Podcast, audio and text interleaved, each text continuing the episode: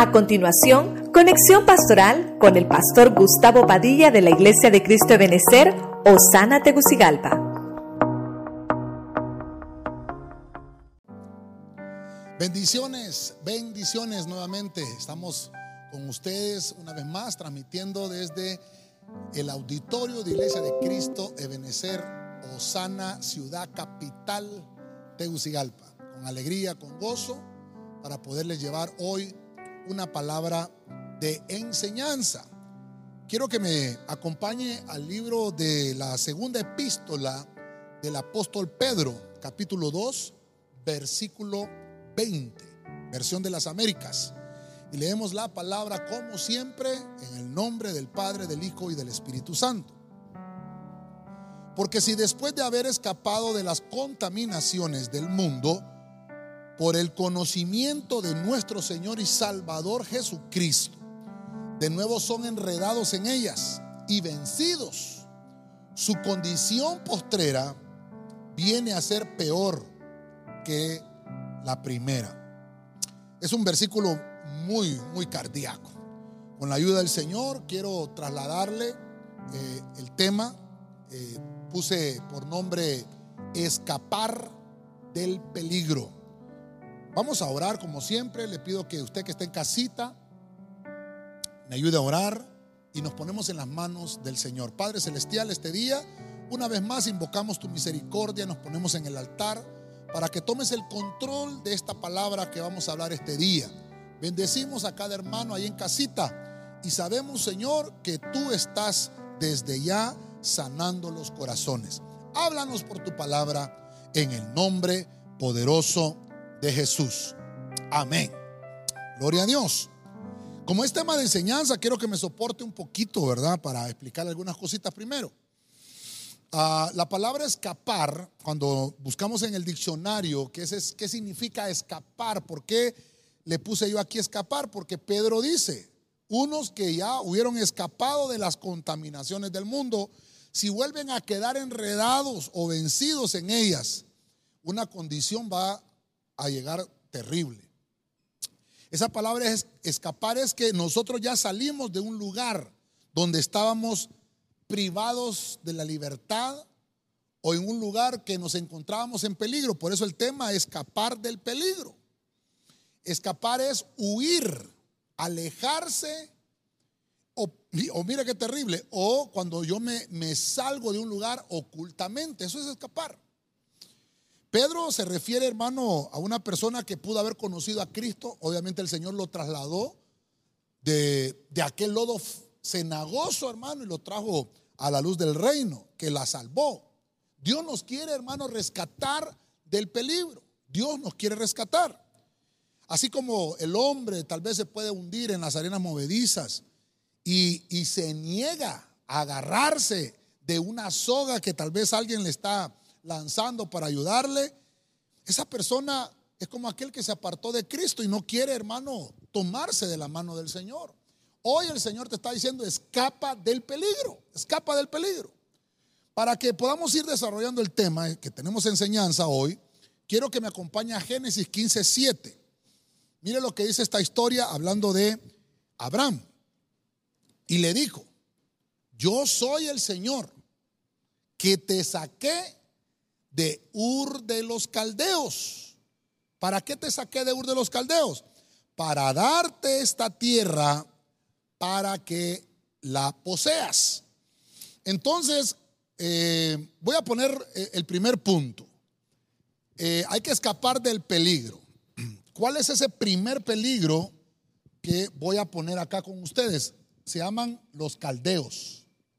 Los caldeos. Estos hombres, hermano, era una raza de personajes, o podemos decir, eh, de un país, donde ellos, hermano, eh, adoraban ídolos. Entonces, le dice el Señor, sal de Ur de los caldeos. Le está diciendo Dios a Abraham, tienes que evadir la idolatría. Entonces, déjeme eh, poner un poquito más de cimiento en esto, porque quiere decir que Abraham, Abraham no tenía la H en ese momento, pero Dios tenía planes con él. Y mire usted qué interesante también, que podemos ver que Abraham no es israelita. Dios todavía no ha creado ese pueblo que él había escogido como Israel, sino que tiene un plan y específicamente con Abraham. Y entonces el Señor le dice, yo te traje, yo fui el que te saqué. Fíjense que en el capítulo 15 de Génesis, que el 15 ya lo hemos visto, que nos habla de misericordia. Yo soy el que te saqué de esa tierra de idolatría. Tú tienes que evadirla, pero no podías. Entonces te tuve que sacar. Y entonces vemos que Abraham, hermano, hace un peregrinaje y le dice que se mueva de esa tierra de los caldeos y que vaya hacia Canaán, que es la tierra que le había prometido, hermano, desde ese momento Abraham, donde le dijo, voy a ser una gran nación de, de tu vida. Y entonces le dice el Señor, te saqué de la tierra para, de esa tierra de los caldeos, de esa tierra de idolatría, para darte una mejor tierra, para que la poseas, para que sea tuya. Porque la tierra en la cual estaba Abraham, hermano, no era de él. Él vivía, él creía que era feliz, pero no era feliz. 75 años aproximadamente tenía Abraham cuando recibió la palabra. 75 años. Usted me dirá todavía, pastor, a mí el Señor no me ha hablado. Yo todavía no tengo ninguna promesa. Abraham hasta los 75 años le habló el Señor.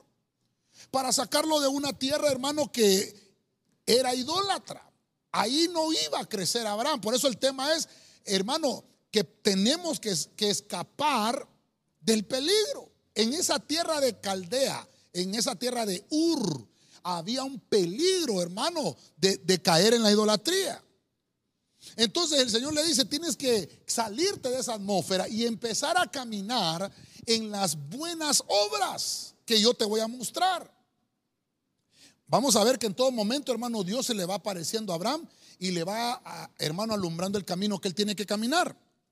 Las buenas obras son una consecuencia y manifestación de un verdadero cambio de actitud. Si nosotros, hermanos, no hacemos buenas obras, no vamos a tener un verdadero cambio. Entonces, ¿qué es lo que Dios le estaba pidiendo a Abraham? Recuerda que estamos en enseñanza, así que me va a soportar aquí que estamos escribiendo en la pizarrita. ¿Qué es lo que le está diciendo eh, el Señor Abraham, tienes que tener un verdadero cambio, tienes que cambiar de atmósfera. ¿Cómo lo vas a hacer? Sal de esa tierra, sal del peligro. Verdadero, verdadero cambio, ¿verdad? Un verdadero cambio. Entonces, tienes que dar, no es que, no es que solamente le vamos a decir, eh, sí, Señor, ya cambié. No, no. Sino que hermano, Dios quiere que tengamos verdaderamente ese cambio. Que verdaderamente, hermano, nosotros obviamente podamos con nuestras obras demostrar que estamos cambiando. Entonces viene Dios y le dice, tus acciones han sido hasta estos 75 años, Abraham, no han sido buenas acciones. Tienes que cambiar esa manera de actuar, esa actitud y hasta que Abraham cambia su actitud, esas obras son manifestadas en un verdadero cambio. Sal de la tierra de los caldeos. Evita el peligro de la tierra de idolatría, porque eso va a impedir tu crecimiento espiritual. En el libro de los Éxodos, capítulo 12, verso 41, eh, esta versión es la PDT, usted la conoce ya conmigo, que la manejamos mucho acá, es la palabra de Dios para todos. Dice lo siguiente, entonces, el mismo día en que se cumplieron los 430 años, oiga bien eso, las tropas del Señor salieron de Egipto, verso 42. Esa noche, esa noche, el Señor estuvo vigilante para sacar de Egipto a Israel. Los israelitas dedican esa noche al Señor de generación en generación. ¿De qué, ¿De qué noche estamos hablando ahí? Hay un lugar donde el Señor le dijo a los judíos, tienen que escapar de un peligro. Estaban en una tierra de esclavitud. Entonces, mire usted, este versículo es muy hermoso. Este versículo lo vemos también en el libro de Hechos. Entonces, Aquí hay otros personajes interesantes. El Señor le dice a su pueblo, bueno, ya, ya escapó Abraham de una tierra de, de idolatría, la tierra estaba llena de maldad. Pero ahora le dice el Señor a Israel, tienes que escapar del peligro de los egipcios, porque entonces ellos, hermano, te están haciendo esclavos. Entonces, salir de la tierra de los egipcios es ser libres de esclavitud. Ser libres de la esclavitud. Ahora, ya vemos que Abraham, hermano, es sacado de, de Ur de los Caldeos, de una tierra de idolatría, para hacer de Abraham una nación. Entonces, mire, Dios le dice, tienen ustedes que escapar del peligro. Caramba, los estoy sacando del peligro y se meten en peligros. Abraham, hermano, obviamente nació de su padre en esa tierra de Caldea, pero Dios lo sacó porque tenía un plan. Y cuando Abraham, hermano, la promesa se cumple, nace Isaac, y de Isaac nace Jacob, y de Jacob las doce tribus de Israel. Pero usted conoce la historia. Hermano, que José fue vendido por sus hermanos, José llegó a Egipto y luego de eso José, hermano, se reveló a sus hermanos y mandó a llamar a su padre Jacob y dice que 70 personas entraron a Egipto, 70. 430 años, esos 70 se convirtieron en miles de personas. Pero ¿qué pasó? Cuando murió José, murió Jacob, murieron muchos patriarcas y de, repente salió un faraón que no conocía a José, así dice la Biblia. Y entonces, ¿qué fue lo que hizo? Aprisionó a ese pueblo. Los aprisionó tanto. Y dice la Biblia, hermano, que entre más los, los presionaba Faraón, más se multiplicaba aquel pueblo. Y dice la Biblia, hermano, que Israel llegó a ser más numeroso que Egipto. Sin embargo, hermano, Faraón, que es símbolo del diablo, que el Señor lo reprenda, los tenía esclavos y la esclavitud, hermano, en esa atmósfera egipcia, hermano, te ata y no te deja, hermano, aunque estés creciendo numéricamente, no te va a dejar desarrollar. Aunque, hermano, es que hay gente que, mire qué terrible esto. La iglesia está muy multiplicada, la iglesia está muy grande. Claro, Israel, hermano, se había multiplicado en Egipto, pero no era libre.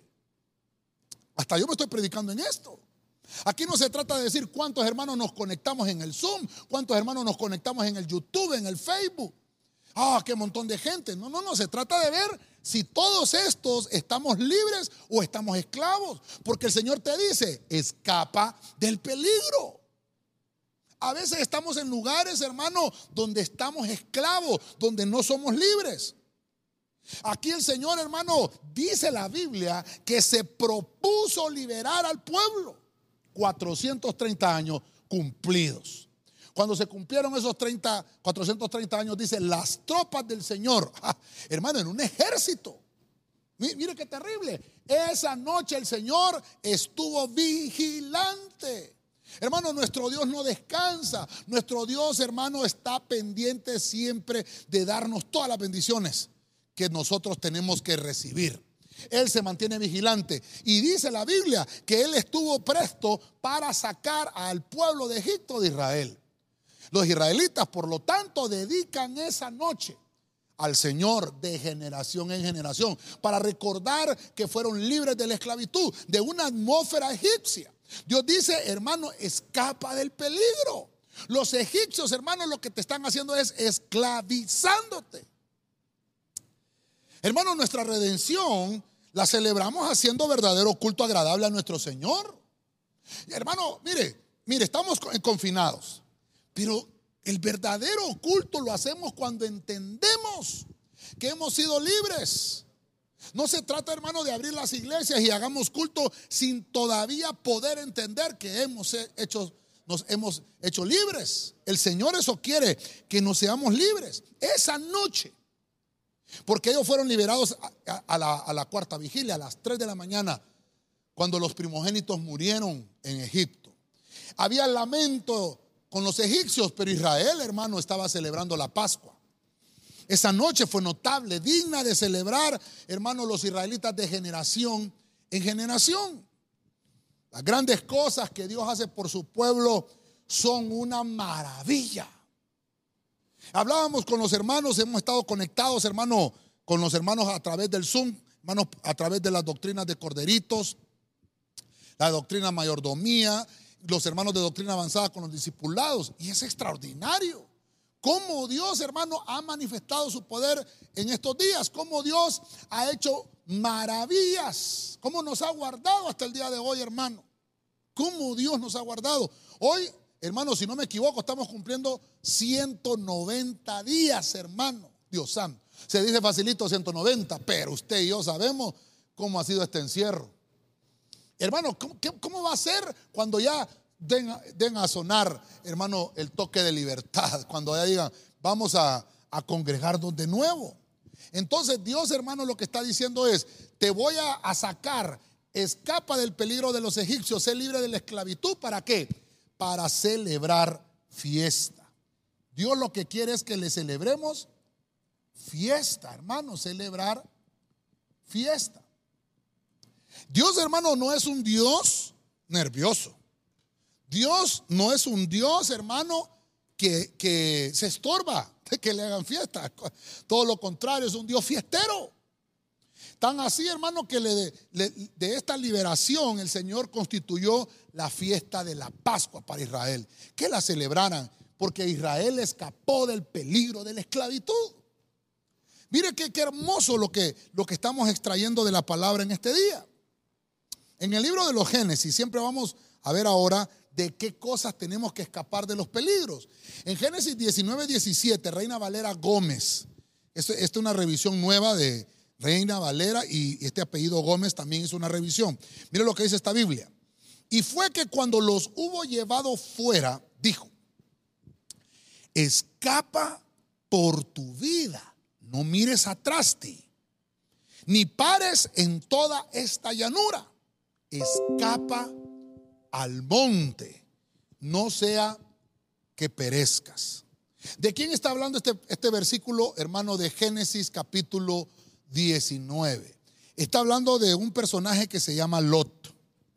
Entonces, eh, la atmósfera en la que, mire, la atmósfera en la que se había metido Lot era una atmósfera de sodomitas. Una atmósfera de sodomitas. Yo creo que aquí, bueno, hay que explicarlo tal vez, pero, pero usted ya sabe que hay en Sodoma. En Sodoma hay deseos sexuales terribles. Entonces, ¿qué le estaba diciendo el Señor a Lot? Tienes que huir de las pasiones. Vemos, hermano, en el, en el Nuevo Testamento que Pablo le dice a Timoteo, huye de las pasiones juveniles. ¿Qué, pasiones tienen los jóvenes? Los jóvenes tienen pasiones sexuales. Tienen, hermano, aquel movimiento hormonal que no saben controlarlo. Y entonces, hermano, vemos que el Señor visitó a Abraham. Mire usted cómo estamos aquí hablando de que tienen que escapar del peligro. Cada vez que los hijos de Dios estamos en peligro, Dios envía un escape. Eso, Dios envió un escape. Cuando, cuando estaba viendo que Abraham era un escogido, hermano, y que su conducta no cambiaba, le provocó un escape, lo sacó de la tierra de la idolatría. A los egipcios, hermano, que estaban eh, esclavizando al pueblo de Israel, Dios lo que hizo fue darle un escape a Israel para que saliera de la esclavitud a hacerle fiesta al Señor. Pero ahora vemos a Lot. Lot se metió solito en problemas. Cuando Abraham salió de, de Ur de los Caldeos, se trajo a su sobrino Lot. Como Abraham no tenía hijos, Lot era como un hijo para Abraham. Lo quería mucho. Pero prosperó Abraham y prosperó Lot. Tan así, hermano, que los pastores de Abraham peleaban con los pastores de Lot. Y entonces tomaron una decisión y, le dijo a Abraham a Lot, ¿sabes qué? Si tú tomas el, el sur, yo me voy para el norte. Si tú tomas el este, yo me voy a ir para el oeste. Pero no podemos estar en conflicto, somos familia. Te quiero como un hijo, no podemos estar peleando. Y entonces dice la Biblia que Lot alzó sus ojos y vio hacia, hacia la ciudad de Sodoma y de Gomorra. Y mire usted las decisiones, hermano. Le dijo Lot todavía, voy a irme para allá, Abraham. Y Abraham le dijo, ¿sabes, Lot? ¿En verdad quieres ir para allá?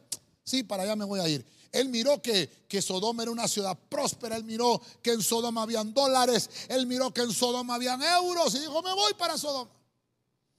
Bueno, dijo Abraham, voy a irme al lado contrario. El lado contrario, hermano, era una tierra áspera, una tierra seca. Era terrible. Pero como Dios estaba con Abraham, Dios lo bendijo a Abraham y se multiplicó. Sin embargo, la atmósfera de Sodoma, hermano, las pasiones de Sodoma dañaron la familia de Lot. Mire qué terrible, hermano, hasta las decisiones que tenemos que tomar. Hay hermanos que me dicen a mí, pastor, me voy para, para los United States. Me dicen, hermano, me voy para Europa, para España. Me voy para Alemania, me voy para Japón, qué sé yo, hermano. ¿Por qué se va, hermano? No, porque allá voy a irme a hacerme millonario. Pero ese deseo, hermano, no está malo que seas, que quieras ser millonario o que quieras darle buen alimento a tus hijos o a tu familia, no está malo. Pero toma la decisión correcta en las manos del Señor. Lot, hermano, nos enseña que aquella atmósfera lo absorbió y perdió su casa, perdió su familia. Hermano, dice la Biblia que se le apareció el Señor a Abraham, hermano, y le dijo, sabes, voy a destruir Sodoma. Ah, y Abraham empezó a interceder, a interceder. Y dice la Biblia que no se encontró ningún justo en Sodoma. Tanto intercedió Abraham, hermano, por su sobrino que tuvo el Señor que mandar ángeles para que escapara del peligro Abraham. Perdón, para que escapara del peligro Lot. Cuando estos hombres llegaron a Sodoma, dice que los hombres de Sodoma, desde el más pequeño hasta el más grande, tenían pasiones, hermano, mire, deseos sexuales extraviados, que querían vivir con aquellos hombres que llegaron a buscar a Lot. Ellos no sabían que eran ángeles. Hermano, y, Lot, hermano, quería entregarle a sus hijas a aquellos hombres. Mire los deseos, cómo la, la atmósfera de las, de las pasiones estaban absorbiendo a Lot. Lo estaban dañando también. Dice más adelante en el Nuevo Testamento que Lot afligía su alma todos los días. Todos los días afligía su alma. Pero él fue el culpable de escoger esa ciudad. Entonces viene el Señor y le dice, escapa del peligro, Lot. Ve, ve eh, hermano, esos, ángeles, esos ángeles que llegan donde Lot y los mismos ángeles le dicen a Lot, escapa por tu vida. El Señor va a destruir Sodoma con fuego. Gomorra va a ser destruida con fuego. Hermano, y mire qué terrible. Cuando Lot sale, cuando Lot ya va camino, ya lleva bastante camino con los ángeles. Dice que uno de los ángeles llevándolo afuera le dijo, escapa por tu vida, no mires tras ti, ni pares en toda esta llanura, escapa, mira dónde le dicen, escapa al monte. Escapa al monte, no sea que perezcas, hermano. ¿Dónde tenemos que escapar del peligro? Al monte el monte del Señor. Dios está queriendo tener intimidad con nosotros. Dios está queriendo, hermano, que tú leas la Biblia. Dios está queriendo que tú estés en oración. Dios quiere que tú estés en devoción. Dios quiere, hermano, que estés en vigilia, que estés ardiendo, que estés en, en avivamiento. No es tiempo de adormecerse, no es tiempo, hermano, de desanimarse, no es tiempo de entristecerse, es tiempo de escapar del peligro. Hay peligro afuera. Si nos dejamos absorber por nuestras pasiones, lo bueno que hay en nosotros será disuelto. Mire que cuando Lot está ahí tomando una mala decisión, le dice Lot a los ángeles, déjenme irme a, aquel, a aquella cueva que está por allá. Bueno, le dice, pensamos, dice que los ángeles le dijeron, pensamos destruir esa ciudad, pero ve para allá, pues ya que quieres ir para allá, vamos a, hacer el juicio sobre Sodoma y Gomorra y vamos a tratar de que el, el, azufre no caiga en esa ciudad. Ve para allá. Fue una mala decisión de Lot. La esposa de Lot volteó a ver para atrás y se convirtió en una estatua de sal. Y cuando Lot llegó a esa, a esa cueva, hermano, una cueva terrible donde tomó malas decisiones porque sus hijas ya habían, hermanos, sido absorbidas por la atmósfera de Sodoma. Ellas eran vírgenes, pero su mente era depravada. Y hermano, embriagaron a su propio padre. Por eso es que la, famosa palabra conocida como sodomía.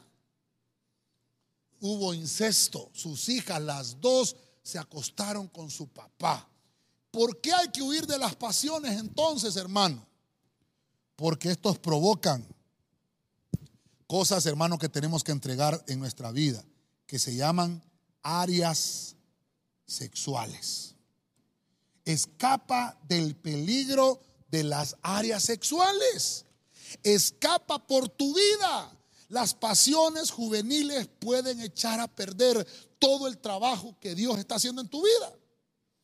Mire usted, hermano, cómo está extendiendo Dios misericordia con Abraham para que pueda tener misericordia a Lot. Y Lot no aprovecha esa misericordia. De ese incesto de las hijas de Lot nace Moab y nace Amón. Tal vez, hermano, usted me dirá, bueno, se salvó Lot. Sí, hermano, pero mire el pecado que provocó por tomar malas decisiones. Se separó de su tío y se fue a Sodoma. Y una vez que lo van a rescatar del peligro, hermano, sigue buscando el peligro. Mire, yo le digo a los hermanos cuando me piden consejo, ¿sabes qué? Tomaste una mala decisión. Ok, perfecto. El consejo es este. No sigas tomando más malas decisiones. Si ya tomaste una mala decisión, ¿por qué vas a seguir tomando más malas decisiones? ¿Cómo se corrigen las malas decisiones? Tomando buenas decisiones. Hermano, Lot se equivoca, tiene una mala decisión y sigue tomando más malas decisiones. Escapa por tu vida. Escapa por tu vida. Ah, hermano, mire, Esdras capítulo 2, versículo 1, versión el oso. Y estos son los hijos de la provincia que subieron de la cautividad, de la transmigración que Nabucodonosor, rey de Babilonia, hizo traspasar a Babilonia y que volvieron a Jerusalén y a Judá, cada uno a su ciudad. En el libro de los del Esdras, eh, bueno, algunos dicen en primera de Nehemías que se llama, ¿verdad? Otros dicen que Nehemías es eh, el segundo libro de Nehemías, pero bueno, en este libro de Esdras, el Señor le está diciendo a su pueblo que tienen que escapar. ¿De quién, hermano? De los babilónicos. Aquí ya no tienen que, que escapar de los caldeos, ni de los egipcios, ni de los de Sodoma. Tienen que escapar de los babilónicos. ¿Qué habla Babilonia? Babilonia habla de cautiverio, habla de confusión, habla de muchas cosas espirituales que se mueven ahí. Pero Dios lo que quiere que se rompa con los babilónicos es el cautiverio. Usted me dirá, pastor, no es lo mismo eh, que estaban pasando los israelitas ahí con, con, con, con Egipto, que ellos estaban esclavos, no es lo mismo que estaban cautivos, no, no, no. Una cosa es ser esclavo y otra cosa es ser cautivo. Son dos cosas distintas. El cautivo es una persona que vive retenida por la fuerza en un lugar. Un cautivo es una persona que está siendo dominada por una pasión. Una persona que está siendo dominada por la emoción. Ese es un cautivo se da cuenta que es muy distinto a, un, a uno que está esclavo. El que está esclavo está encadenado, está atado contra su voluntad. Ese es uno que está esclavo. Pero el cautivo, hermano, es aquel que está prisionero, pero por emociones. Hermano, yo, yo quiero, yo quiero estamos en enseñanza. Aquí el Señor efectuó, hermano, una transmigración con Israel. Le está diciendo Israel, escapa del peligro, estás ahora en una atmósfera babilónica. Mire cómo a lo largo de esta historia que estamos narrando, en esta enseñanza, Dios está haciendo que escapen, hermanos, sus hijos, que escapen aquellos escogidos de los peligros de las atmósferas, de la atmósfera de, de, los caldeos, de las atmósferas de los egipcios, de las atmósferas de Sodoma, de las atmósferas de los babilónicos, los babilónicos. Mire, hermano, yo le mencionaba algo el domingo. Los babilónicos tienen mal lenguaje. Los babilónicos tienen mal vestimenta. Los babilónicos tienen malas costumbres. Los babilónicos tienen una pésima cultura. Y estas cuatro cosas, que pueden ser más, Dios les dijo, ustedes tienen que salirse de ese peligro que son los babilónicos. Esos amigos que se están haciendo no te van a llevar a ningún buen lado. No te estoy diciendo que no les hables a tus amigos. Quiero poner el equilibrio. Dios te está diciendo, rompe el cautiverio, porque a veces, hermano, por decir, nombres que estos mis amigos son buena onda, me entienden mejor que los hermanos de la iglesia. ¿No será que estás cautivo? Dios te dice, hermano, escapa del peligro. Los babilónicos, hermano, te van a llevar a provocar prácticas de pecado. Y esas prácticas de pecado en nuestras vidas, hermano, nos puede reducir a un estado de bajeza. Los, los israelitas, hermanos, se redujeron a un estado de bajeza. Entonces, ¿qué hacen los babilónicos? Quieren tenerte cautivo en un estado ah, de bajeza. Te quieren apocar, no vas a crecer, no vas a desarrollar, no vas a, a cumplir el propósito, hermano, que Dios quiere para tu vida. Hay un viaje de regreso. En el libro de los Esdras se nos habla de la transmigración de, una, de un pueblo que estaba cautivo en pasiones, de un pueblo que estaba cautivo, hermano, por los babilónicos, los, los hombres y mujeres de esa ciudad, hermano, que no tienen buenas cosas.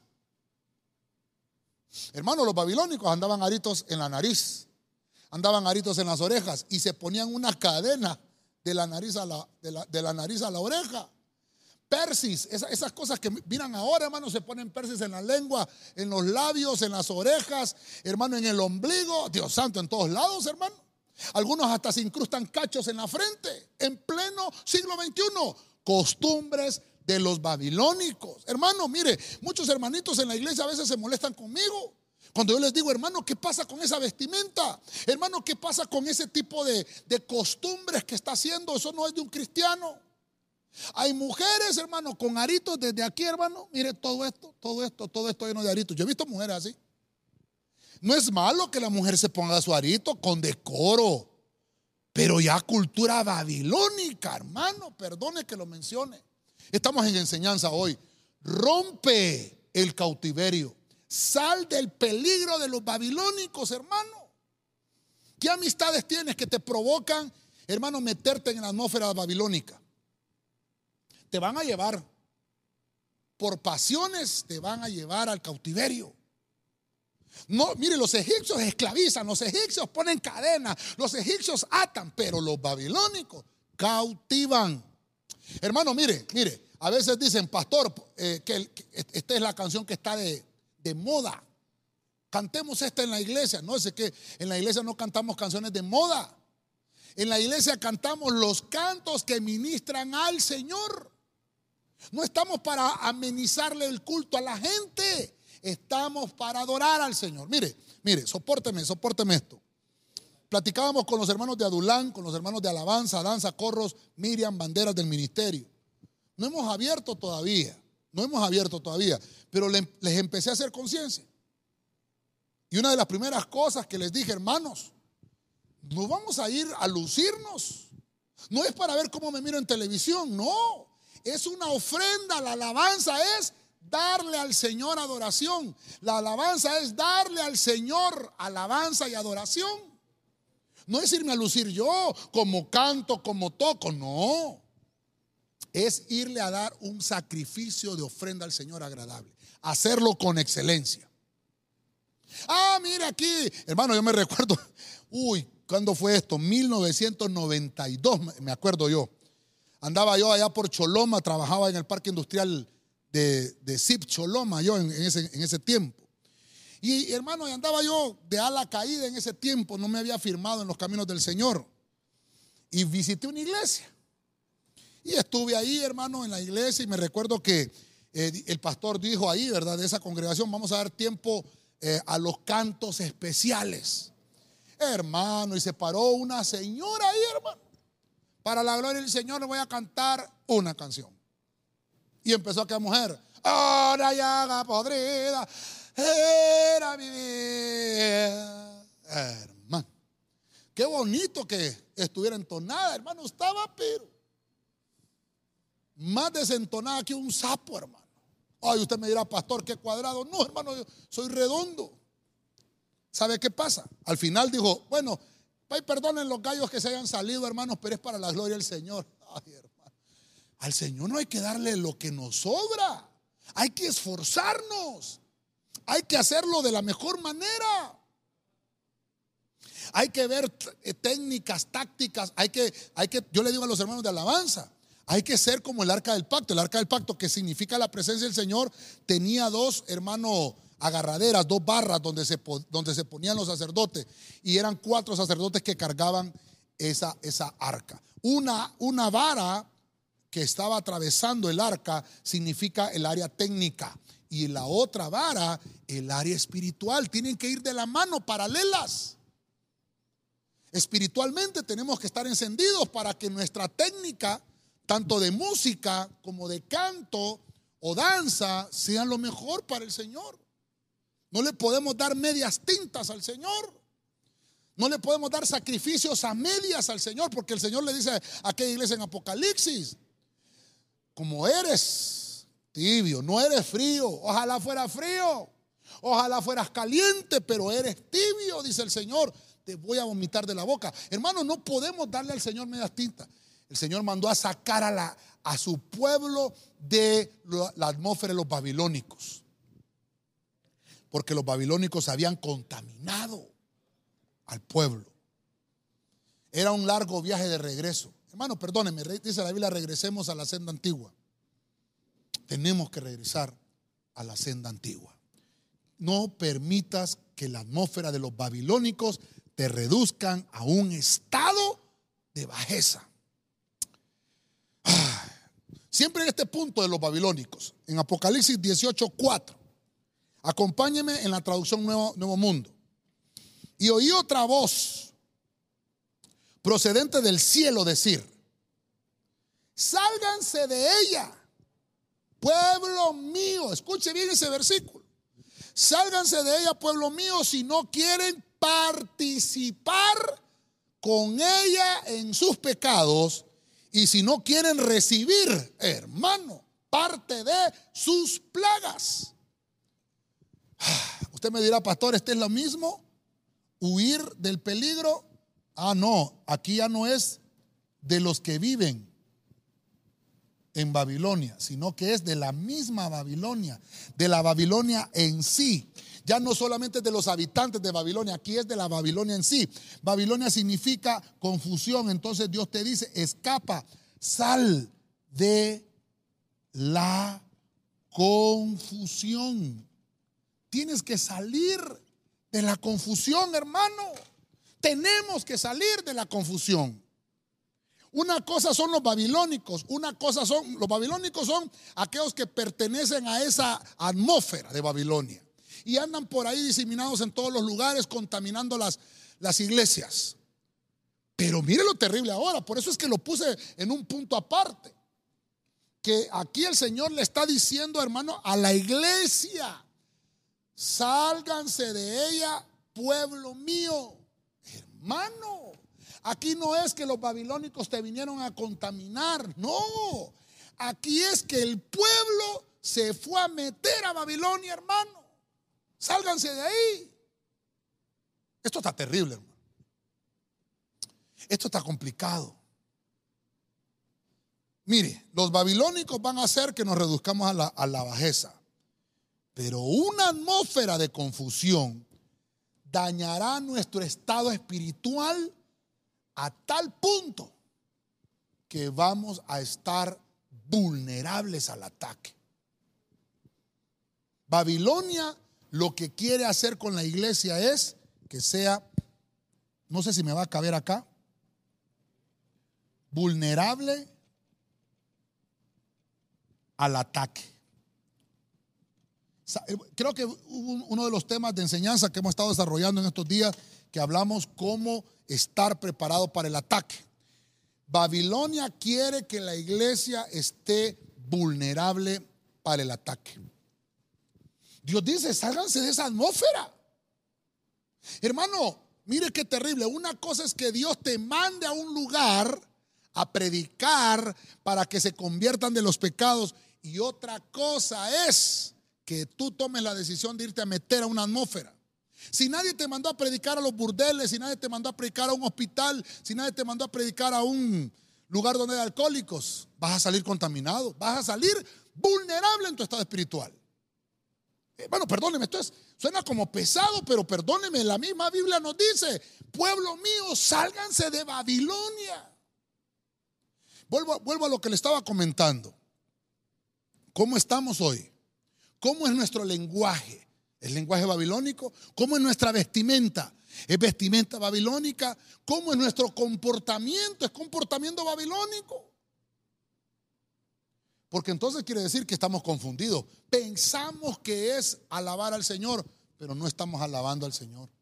En vez de agradar al Señor, estamos agradando a Babilonia. Hay un tema que desarrollamos, hermano, de, de, las siete Babilonias. Hay una Babilonia que es religiosa, hay una Babilonia que es ancestral, hay una Babilonia que es geográfica, hay una Babilonia bélica, hay una Babilonia política, hay una Babilonia espiritual de confusión. Y tenemos que como cristianos aprender a diferenciar en qué atmósfera nos movemos. Mucha gente se molesta cuando uno le señala como pastor, hermano, perdóneme, usted lo que está haciendo es incorrecto. No vamos a permitir embabilonizar la iglesia.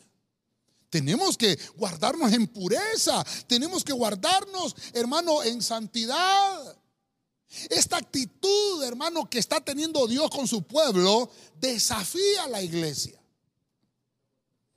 ¿Por qué, hermano? Porque viene un juicio para Babilonia. Y, mire, mire, hermano, dice, no participes con ella en sus pecados si no quieres recibir las epidemias que le van a venir a Babilonia.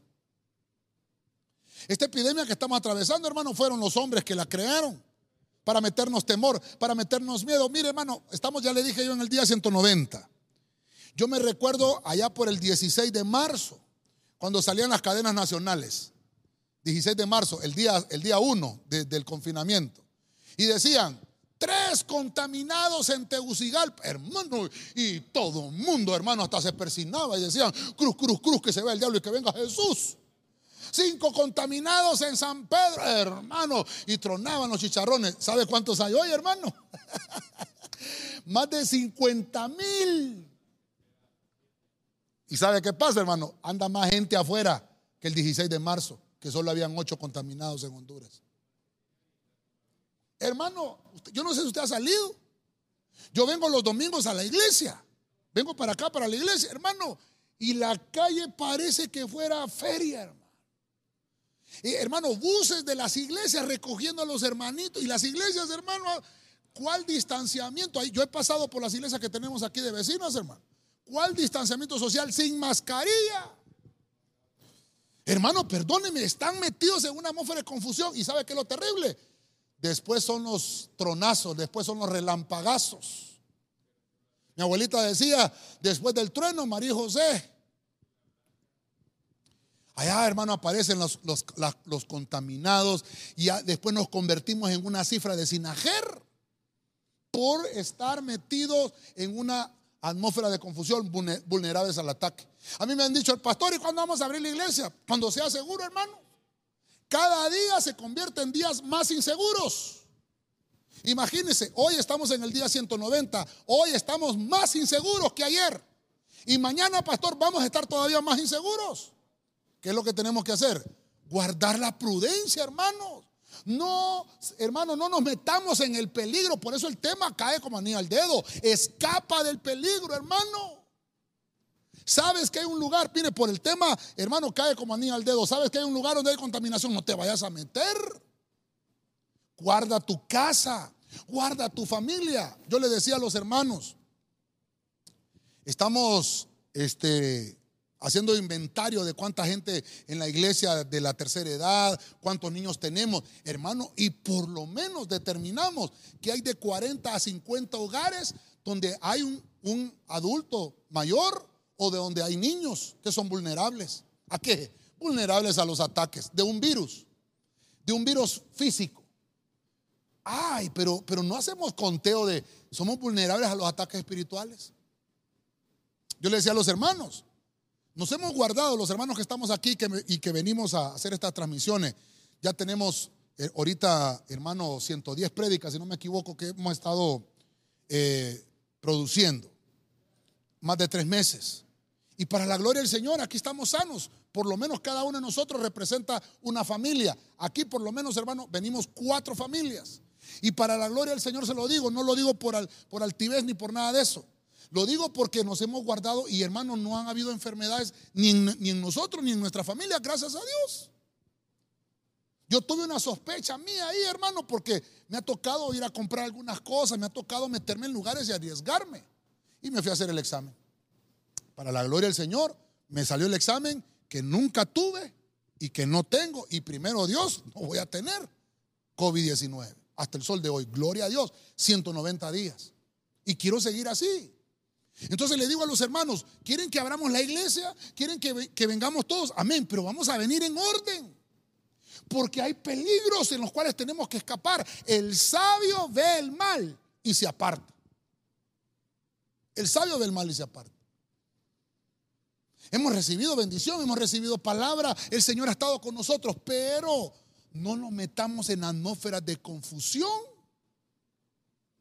Hermano, no le llamemos a lo bueno malo y a lo malo no le llamemos bueno. Ah, sí, yo soy el primero que quiero tenerlos a todos aquí, hermano. Dios conoce mi corazón. A todos los quiero tener acá, pero también he estado en comunicación con mi apóstol y, y, me ha preguntado, ¿y cómo estás tú allá? No, pues yo todavía tengo cerrado. ¿Y ustedes allá? No, también todavía estamos cerrados. Bueno, hasta que Dios nos diga. En orden. Si nos guardamos en orden, hermanos, Dios va a ver ese orden. Y el orden atrae bendición. Permanezcamos en ese orden. Mientras las cosas, hermano, no nos vayan a ser vulnerables, no provoquemos el mal. Yo le digo a los hermanos, cuidemos a nuestros adultos mayores, cuidemos a nuestros niños, somos responsables. Yo como pastor soy responsable de que usted esté sano en casa. Doy gloria al Señor que hasta el día de hoy no hemos tenido ninguna baja de parte del COVID-19. Han, han, habido hermanos que se han contaminado, que se han contagiado, pero para la gloria del Señor ya salieron algunos de esta enfermedad. Ya muchos de los que estaban, hermanos, contaminados ya, se, ya superaron esta etapa. Y gloria a Dios por eso. ¿Se imagina que estuviéramos todos acá y no supiéramos, hermanos, ¿Cómo nos hubiéramos contaminado tal vez todo? Y algunos no tienen todas las defensas. Y es donde se complican las cosas. Por eso es, hermano, que no tenemos que dejar que la atmósfera de confusión nos haga vulnerables. Mire, ah, perdónenme que me tome un tiempito en eso, pero es necesario decir estas cosas. Mire otra atmósfera que Dios dice, escapa del peligro. Génesis 31.13 en la versión Dios habla hoy dice, yo soy el Dios que se te apareció en Betel, donde tú consagraste la piedra y me hiciste una promesa, le está diciendo el Señor a Jacob. Vamos, le dice el Señor, levántate y vete de aquí. Oiga lo que le dice el Señor a Jacob, regresa a la tierra donde naciste. Oye, hermano, perdónenme, esto es tremendo voy a ver un peligro llamado Labán. Ay, hermano, yo hubiera querido llevar esto así como quien dice atmósferas, ¿verdad? Tierras que son peligrosas, pero encontré que aquí hay un personaje que se llama Labán. Y el Señor lo que te hace escapar de ese peligro es vencer esa atmósfera de injusticia.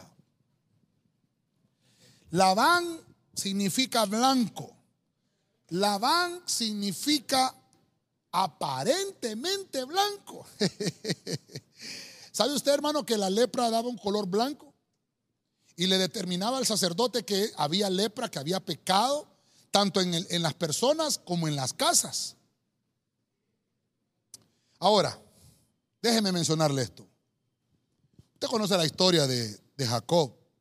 Jacob quiere decir usurpador. Jacob quiere decir engañador, tramposo, transero.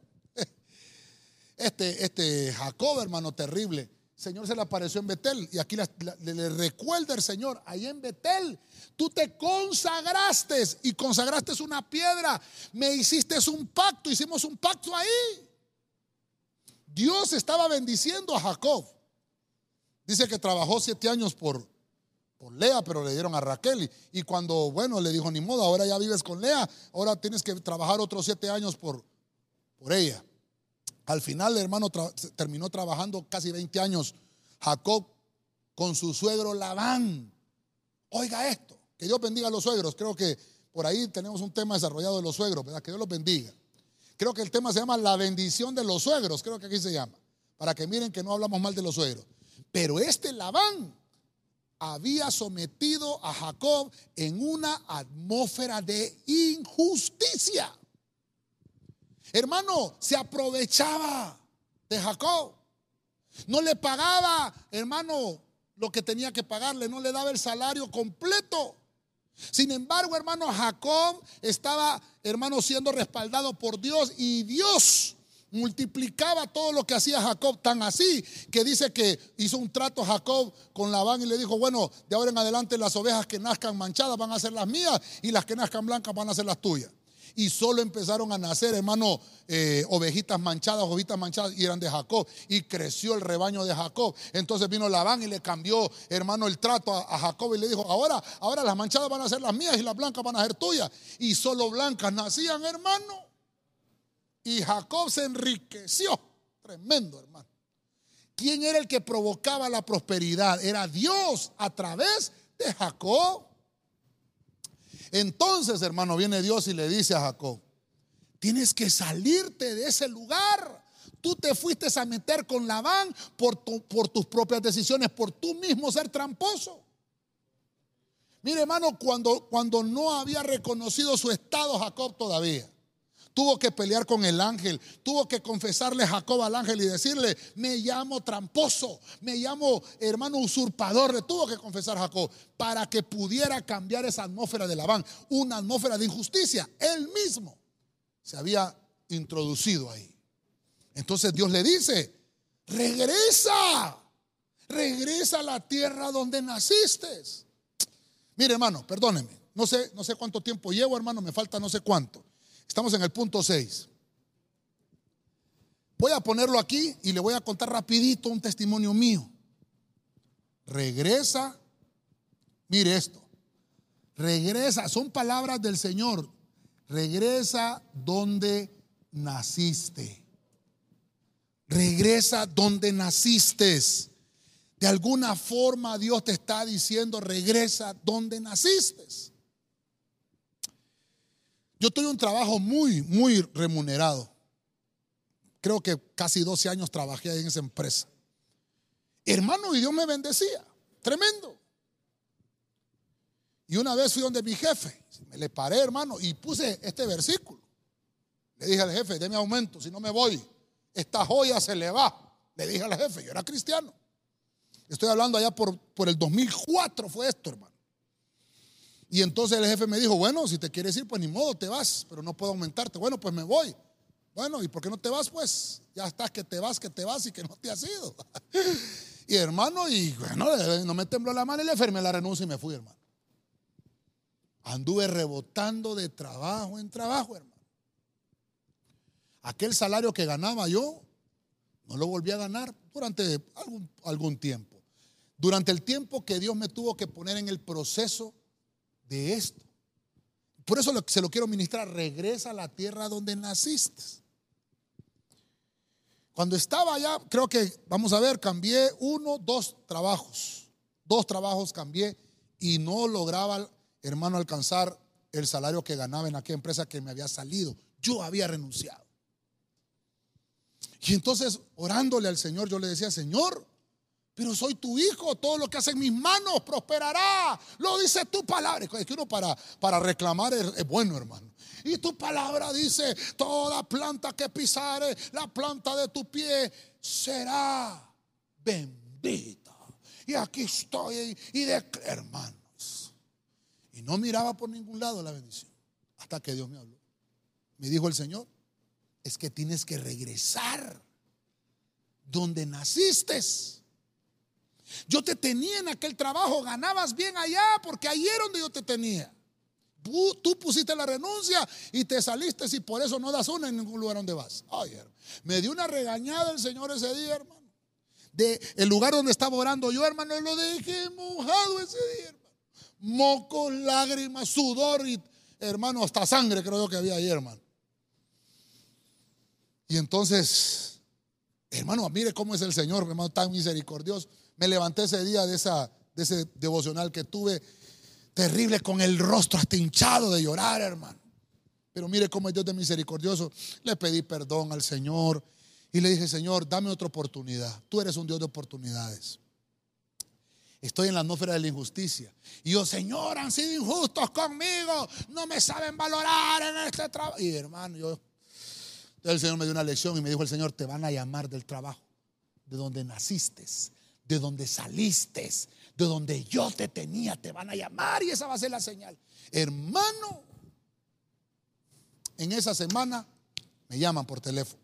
Yo tenía un teléfono, no sé si usted se recuerda, esos teléfonos StarTAC, Motorola, que habían antes bonitos, a mí me, gustaban, hermano.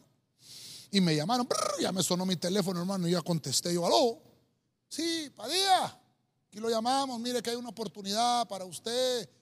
Ah, me están llamando de la empresa de donde salí.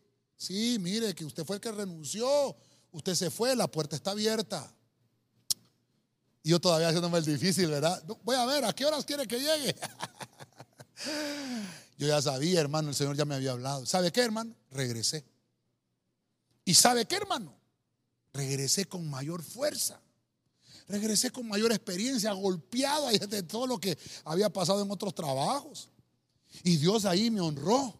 Y por eso, hermano, mire, hay, lugares que a veces se comete injusticia en ti, sí, pero es que tú mismo tomaste malas decisiones. Regresa donde naciste. Ahora, eso, eso es en el trabajo, eso es en lo secular. Ahora vamos al espiritual. ¿Dirá que te saliste de la iglesia? De la iglesia donde naciste, de la iglesia donde estabas bien, de la iglesia donde Dios te bendijo. Y por tu orgullo, hermano, perdóneme, aquí en Tegucigalpa hay una potestad del orgullo terrible. Hay mucha gente que ha salido y que anda de iglesia en iglesia y por el orgullo de no pedirle perdón a una persona no regresan al lugar donde han sido bendecidos. El que tenga oídos para oír que oiga. Venza la injusticia. El Señor tiene el poder para suplir nuestras necesidades y prosperarnos aún cuando nos traten injustamente. Él tiene el poder para hacerlo.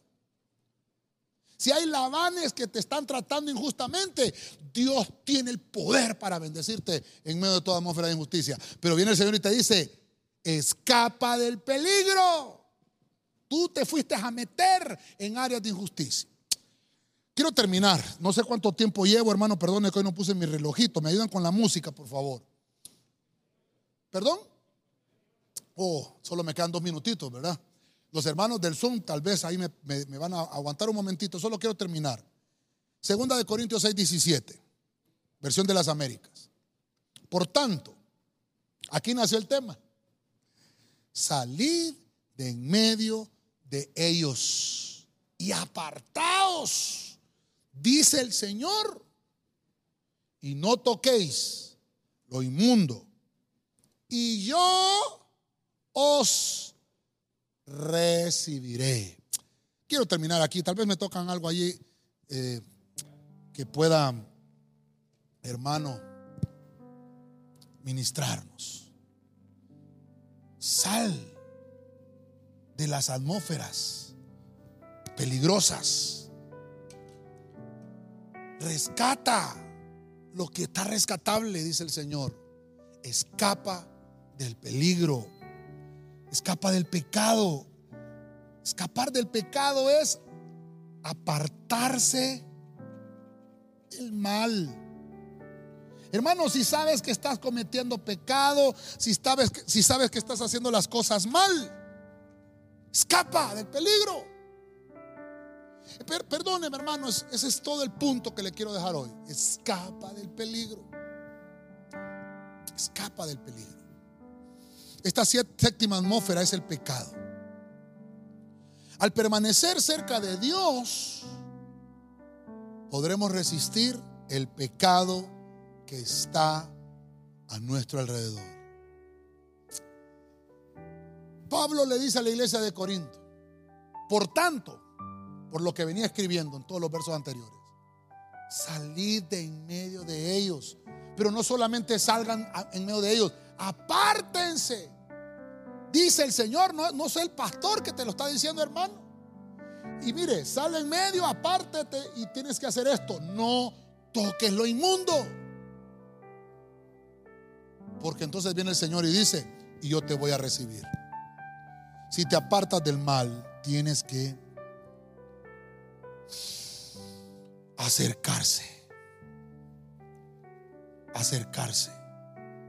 Al pastor, no, no, no.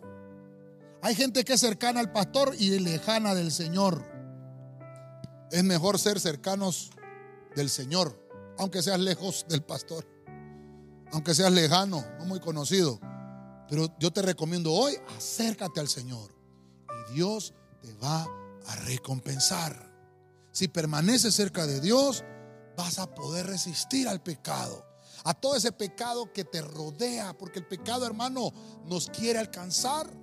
Hay pecados que nos alcanzan como cristianos, pero Dios quiere que esté cerca de Él para que no se pueda pasar nada de esto. Quiero finalizar. Escapa del peligro, hermano. Escapa. Vemos que hay atmósferas de las que tenemos que escapar. Hay muchas, pero hoy solo vimos estas siete. Una de ellas es la atmósfera de los caldeos. La atmósfera de los caldeos es aquella atmósfera, hermano, que nos habla de idolatría. Y entonces Dios te dice, evade la idolatría. Ahí tienes que mostrar un verdadero cambio. Por eso Dios tomó a Abraham, hermano, y lo sacó de Ur de los caldeos hasta que lo llevó a la tierra de Canaán. Vemos también que hay otra atmósfera que es peligrosa, que es la atmósfera de los egipcios. Y entonces Dios les dice, hermano, a los israelitas, escapen. Y entonces provoca el Señor, hermano, la Pascua en Israel, que de generación en generación se celebra hasta el día de hoy, porque esa noche, dice la Biblia, el Señor estuvo vigilante. La, la atmósfera de los egipcios te hace ser esclavo, te ata, y Dios lo que quiere es librarte para que le hagas fiesta. La tercera atmósfera que vimos fueron los sodomitas. La atmósfera de los sodomitas es, hermano, que nos atrapa con las pasiones. Entonces Dios te dice, escapa del peligro, huye de las pasiones. Entonces el Señor sacó a Lot de Sodoma y de Gomorra. Hay áreas sexuales en las cuales tenemos que entregarle al Señor para que podamos escapar del peligro. Vemos que también a los israelitas los invadió una atmósfera babilónica. Una atmósfera de los que habitan en Babilonia, de, hermanos ciudadanos que lo que provocan es, hermano, cautiverio. No es lo mismo que, que, provocar, hermano, esclavitud. Esto es cautiverio. Los babilónicos cautivan con los sentimientos, cautivan con pasiones. Hermano, y tienen, tienen cautiva a la gente. Dios te dice, tienes que romper el cautiverio. ¿Cómo? Porque ellos te quieren reducir a un estado de bajeza. Ellos te apocan, no te quieren, hermano, ver, hermano, prosperado espiritualmente. Te cautiva. Escapa del peligro de los babilónicos. En el punto 5 vimos ahora que no solo los babilónicos, hay una atmósfera que es Babilonia. Babilonia es aquel hermano que te confunde, es aquella atmósfera que te tiene atrapado, que no solamente te cautivó, sino que te atrapó, hermano, y que te sedujo con confusión. Ah, esa, esa atmósfera babilónica lo que hace es hacerte vulnerable a los ataques. Pueden llegar cualquier ataque, hermano, y como estás vulnerable, no tienes defensas. Entonces los cristianos caen. Escapa de ese peligro. Vemos que Labán es otra atmósfera peligrosa. Labán nos habla de una atmósfera de injusticia. Y entonces el Señor te dice, vence la injusticia. ¿Cómo vas a vencer la injusticia? Hermano, regresa donde naciste. El Señor se le tuvo que aparecer a Jacob después de dos décadas. Después de 20 años y le dijo el Señor, regresa donde naciste.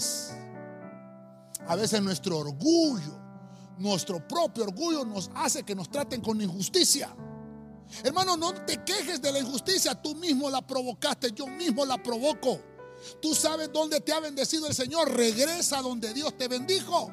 ese lugar donde estabas bien, ese lugar donde estabas bendito, ese lugar donde estabas prosperado, ese lugar es tu lugar, ese lugar es el lugar donde Dios te dice, ahí estás a salvo. Escapa del peligro, de la injusticia. Y el último es el pecado, la atmósfera del pecado.